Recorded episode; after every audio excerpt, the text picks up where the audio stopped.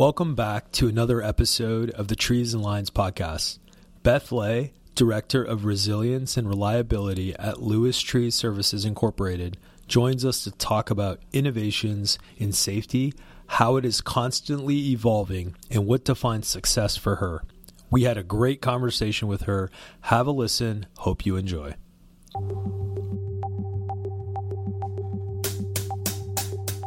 Well, welcome, Beth. It's great to have you with us. We've been looking forward to this episode. Uh, before we get started, would you give us uh, just a little brief, you know, about your background, what you're doing today, and let us know who you are? Sure. Thank you. I am the director of resilience and reliability at Lewis Tree. And I know that's a somewhat unusual title. In fact, it's a fairly new title for me, but it really fits exactly what I do. So my background is uh, resilience engineering and highly reliable organizing. I also have a, a degree in cognitive science. I'm a mechanical engineer. Um, and I've, so, uh, I've worked in the domain of human performance and resilience engineering risk management for a lot of years now. And uh, so I guess that's my background. I've had an opportunity to work in a variety of industries, a variety of places, but mostly in the energy industry. Okay. Hey, I'm a forester, so help me out here. What's resilience engineering? Oh boy, that's that's always my favorite question and also the hardest question to answer. So, um, resilience engineering is about uh, engineering systems that respond well when challenged. So you can think about um, uh, traditional safety and human performance being able to manage work as it's normally occurring. But we know with highly variable work or when you're working in the extremes of environments that you're always going to be surprised. So resilience engineering is a lot about how you prepare to be surprised. And I know that's kind of a strange thing to think about, but it is, um, it's first of all realizing how often we're surprised and then being ready for it, being ready to manage that surprise by being flexible, by adapting not only your systems, but helping the people be ready for that.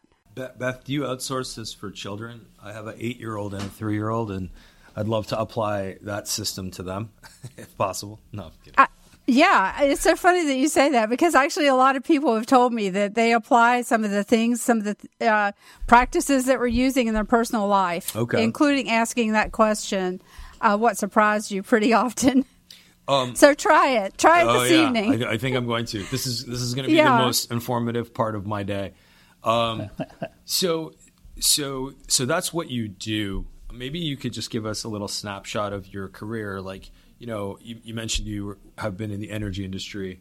Um, maybe just take us through a few of the key kind of places that you implemented some of this um, these structures.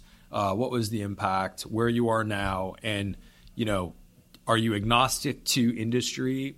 And is resilience engineering essentially this?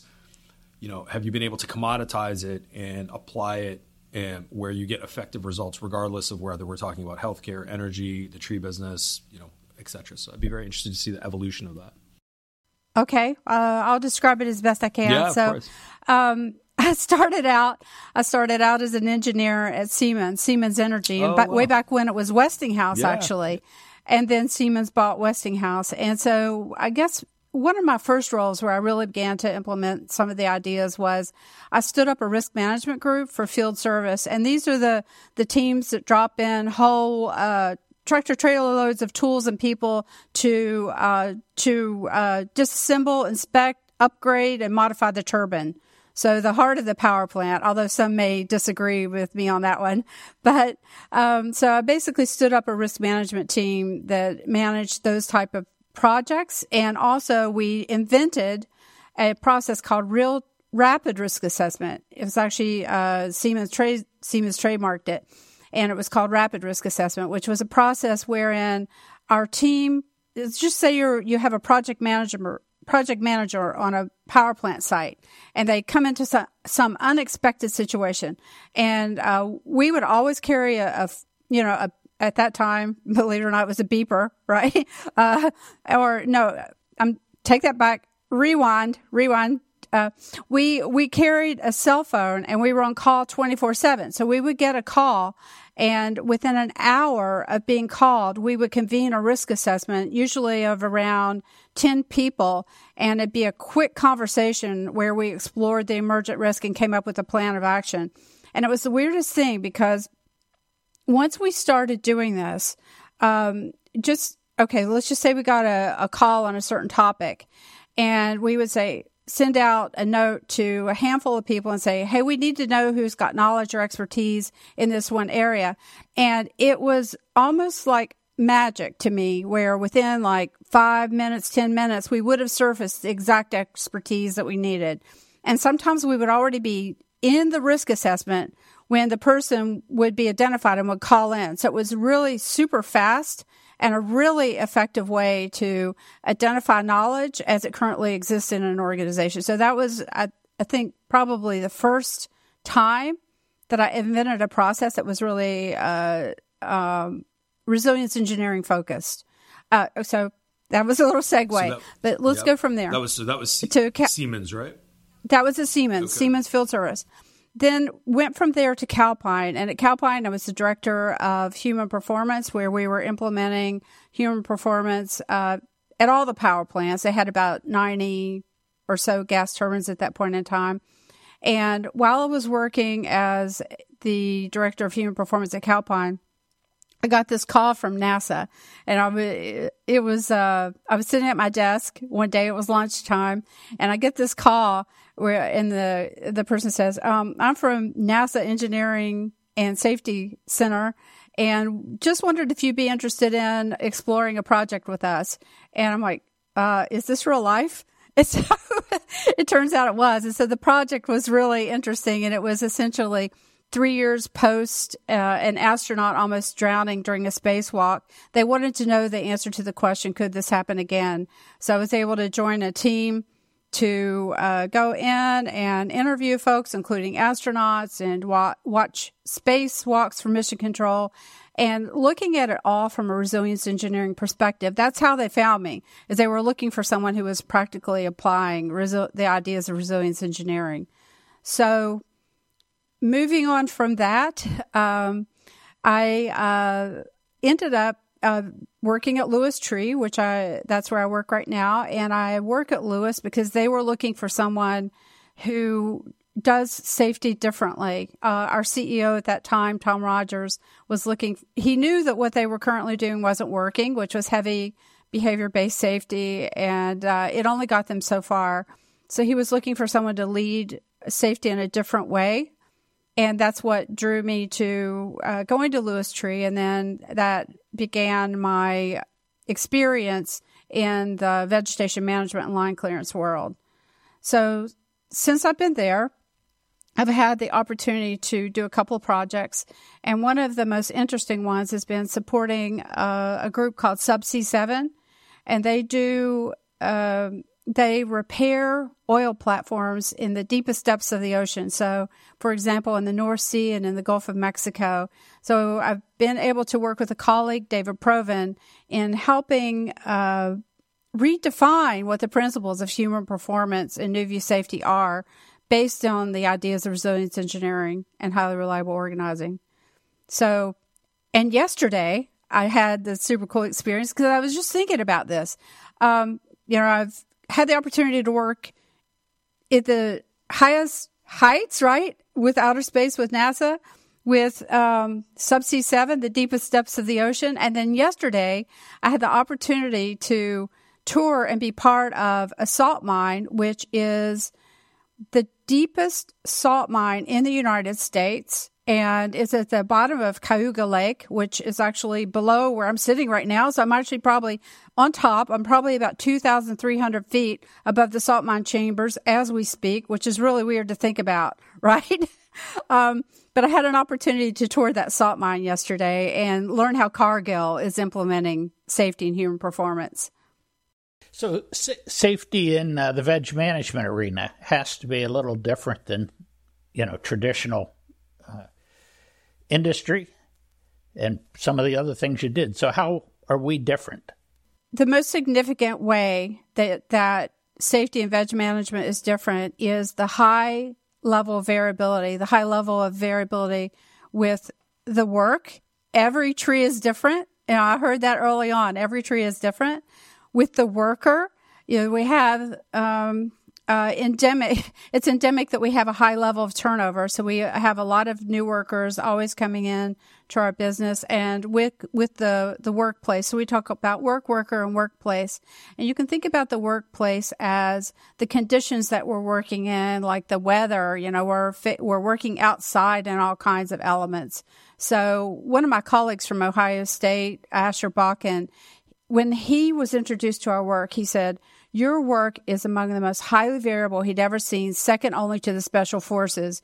And when he said that to us, and he said that to us early on in our journey at Lewis Tree, then we realized that traditional safety wasn't going to work for us and we had to figure out how to do safety differently. And that's what we've been working on the past roughly four years now. The salt mines and some of this other stuff that you had touched, was that part of a previous project or is that during your time at Lewis?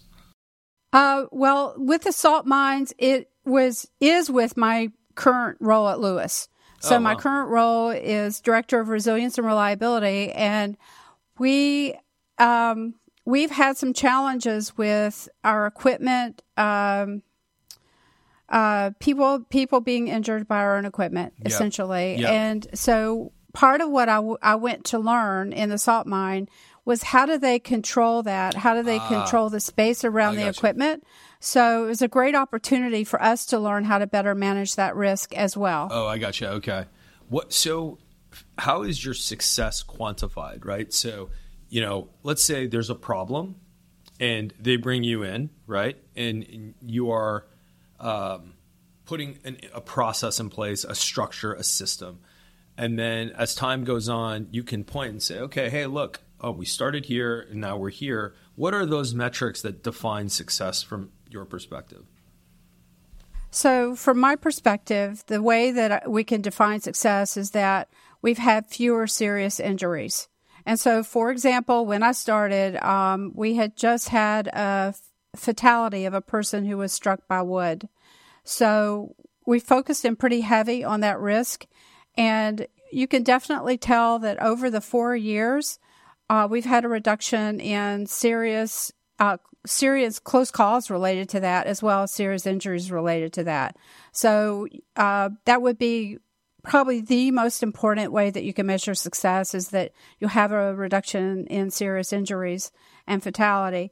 But that being said, uh, the other ways that you can tell are probably more qualitative than quantitative. And for example, uh, it would be the conversations that occur. So every week we have a our safety leadership call, and as part of that call, we review the close calls that came in that that prior week, and we usually are getting about more than 100 a week now, which is a huge accomplishment. So the the depth of learning that occurs during those conversations, the language that's used, which exemplifies new view safety, is one way that you can tell. And in fact, some of my colleagues uh, from other domains, uh, such as naturalistic decision making or other safety researchers, have been part of our conversations. And time after time, one of the things I hear is, we can't believe how mature your thinking is. And the conversations that I hear for example, um, the conversations around how we manage uncertainty. So, I congrats because I think that what you guys are doing seems ahead of the curve, and, and specific to your peer group, call it um, trimming, pruning focused companies. Do you feel that you guys are leading the industry in this area, or are exactly where everyone is behind? Like, where do you kind of feel you are relative to your direct peer group? Um, I'm going to say that we are leading, and I have some grounding for making that bold statement. no, I like uh, it. There was Make it. there was an industry conference recently, and I wasn't at this one. Yeah. But I heard I heard that one of our competitors put up a slide with uh, my photo on it. Although leave this part out because I don't want that. But but basically crediting Lewis no, Tree like for uh, having for leading the industry yep. in how we're thinking about safety. Yep uh, line clearance traditionally was pretty punitive. In fact, Lewis is punitive.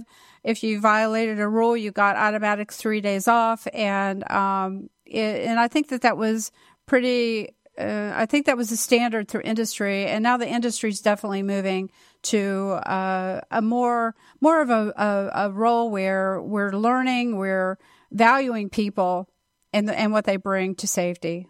It would seem that a uh, close call reporting system and a punitive approach wouldn't be real compatible they're not real compatible. And in fact, uh, you know, a really good way that you can tell if you've got trust is the the quality of the close calls that, that are getting reported.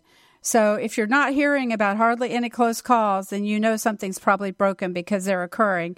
Now we're at the other end of the of a, of the challenge right now, which is that uh, as I mentioned before, we're getting more than 100 a week, like a couple weeks we've gotten about 130 a week. And they're really good quality. I mean they're real they're real close calls serious things that have happened and then the next challenge is what do you do with that that treasure trove of information? Because it is a gift.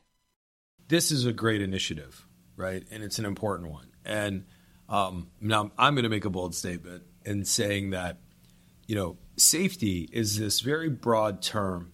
We all know it's important um, every client, every company, every provider of it, you know, rallies around the word. Often, what I've observed is where the inconsistency lies. Sometimes is, you know, when it comes down to it, or there's budgets. Like most of what I've observed is a very reactive approach, um, mm-hmm. right? Mm-hmm. And so, right, and and and so, is part of your uh, journey been to are you kind of also selling the idea of like the ROI and the, the cost side of it? Because typically what I've found is like they're like, okay, well, mm-hmm. what is this going to cost me? And even though we're talking about safety, right? There's a tagline of it's important, but then okay, well, how do I balance important with money? So, yeah, where has that factored in, and how have you been able to to be so effective and convincing uh, with wherever you've gone?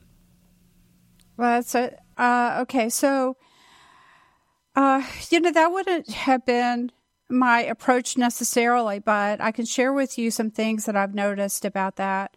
Um, one thing I've noticed about that, or we've noticed over these past four years, is that our EMR has gone down and it's very low right now, which is an indicator of how much incidents are costing us. Uh, it's an insurance industry rating and uh, we've noticed that it's gone down. So we know that our incidents or our total spend on incidents has gone down.